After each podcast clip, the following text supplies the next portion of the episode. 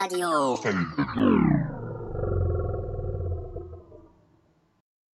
بیچاره خبر نداشت که چه اتفاقاتی در انتظارشه.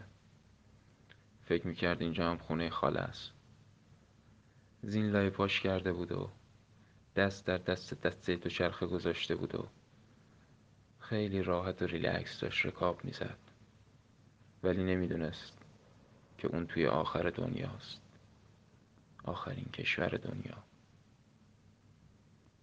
تصمیم گرفت تا به نوار مرزی شمالی این کشور بره. تا از زیبایی ها و جذابیت ها و مناظر لذت ببره. تا اینکه وسط راه با یه گروه از آدم های اون کشور برخورد کرد. اولش فکر کرد خب حتما برای استقبال از اون جلوشو گرفتن. ولی بعد کم کم که به چهره هاشون دقت کرد از توی چشماشون یه چیزی خون. توی چشماشون نوشته بود بخورمت شلوار قرمزی. عرق سردی روی پیشونیش نشست. نمی‌دونست باید چیکار کنه. ترس عمیقی تمام وجودش رو فرا گرفته بود و از شدت ترس رکاباش میلرزید. ببخشید پاهاش یهو یکی به سمتش حمله ور میشه و با یه چوب کلفت محکم می‌زنه تو سرش. از سرش خون سرازیر میشه. میفته روی زمین و بیهوش میشه. وقتی که به هوش میاد خودش رو توی ماشین می‌بینه. سمت چپ و راستش دوتا قولتشر نشستن. راننده یه دیلاقه و سمت شاگردم یه کوتوله است. خودش هم خون جلوی چششو گرفته. در واقع این خون همون خونیه که بر اثر اصابت چوب به سرش ریخته رو صورت و چشماش. تا اینکه می‌رسن به یه دوراهی. اونجا دو تا تابلو می‌بینن تابلوی اول نوشته روش تورچاپون و روی اون یکی نوشته تورکشون.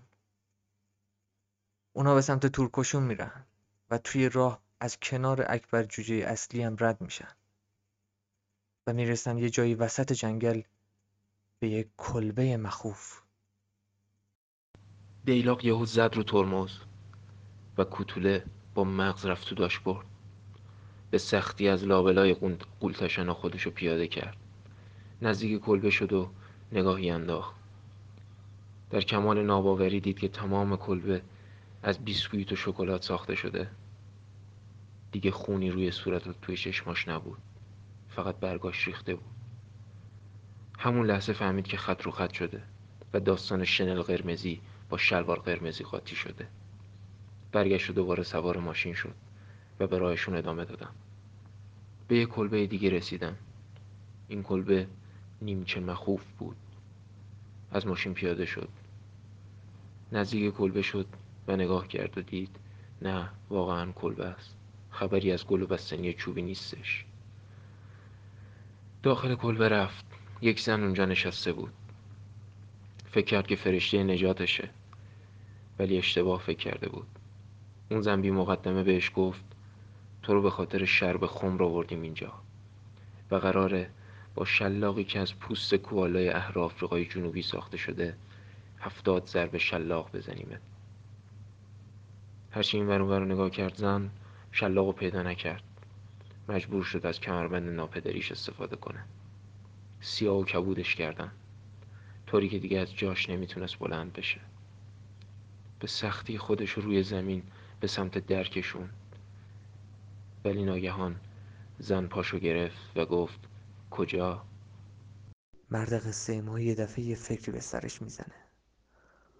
رو می‌کنه به خانمه میگه ببخشید شما آرایش نکردین درسته؟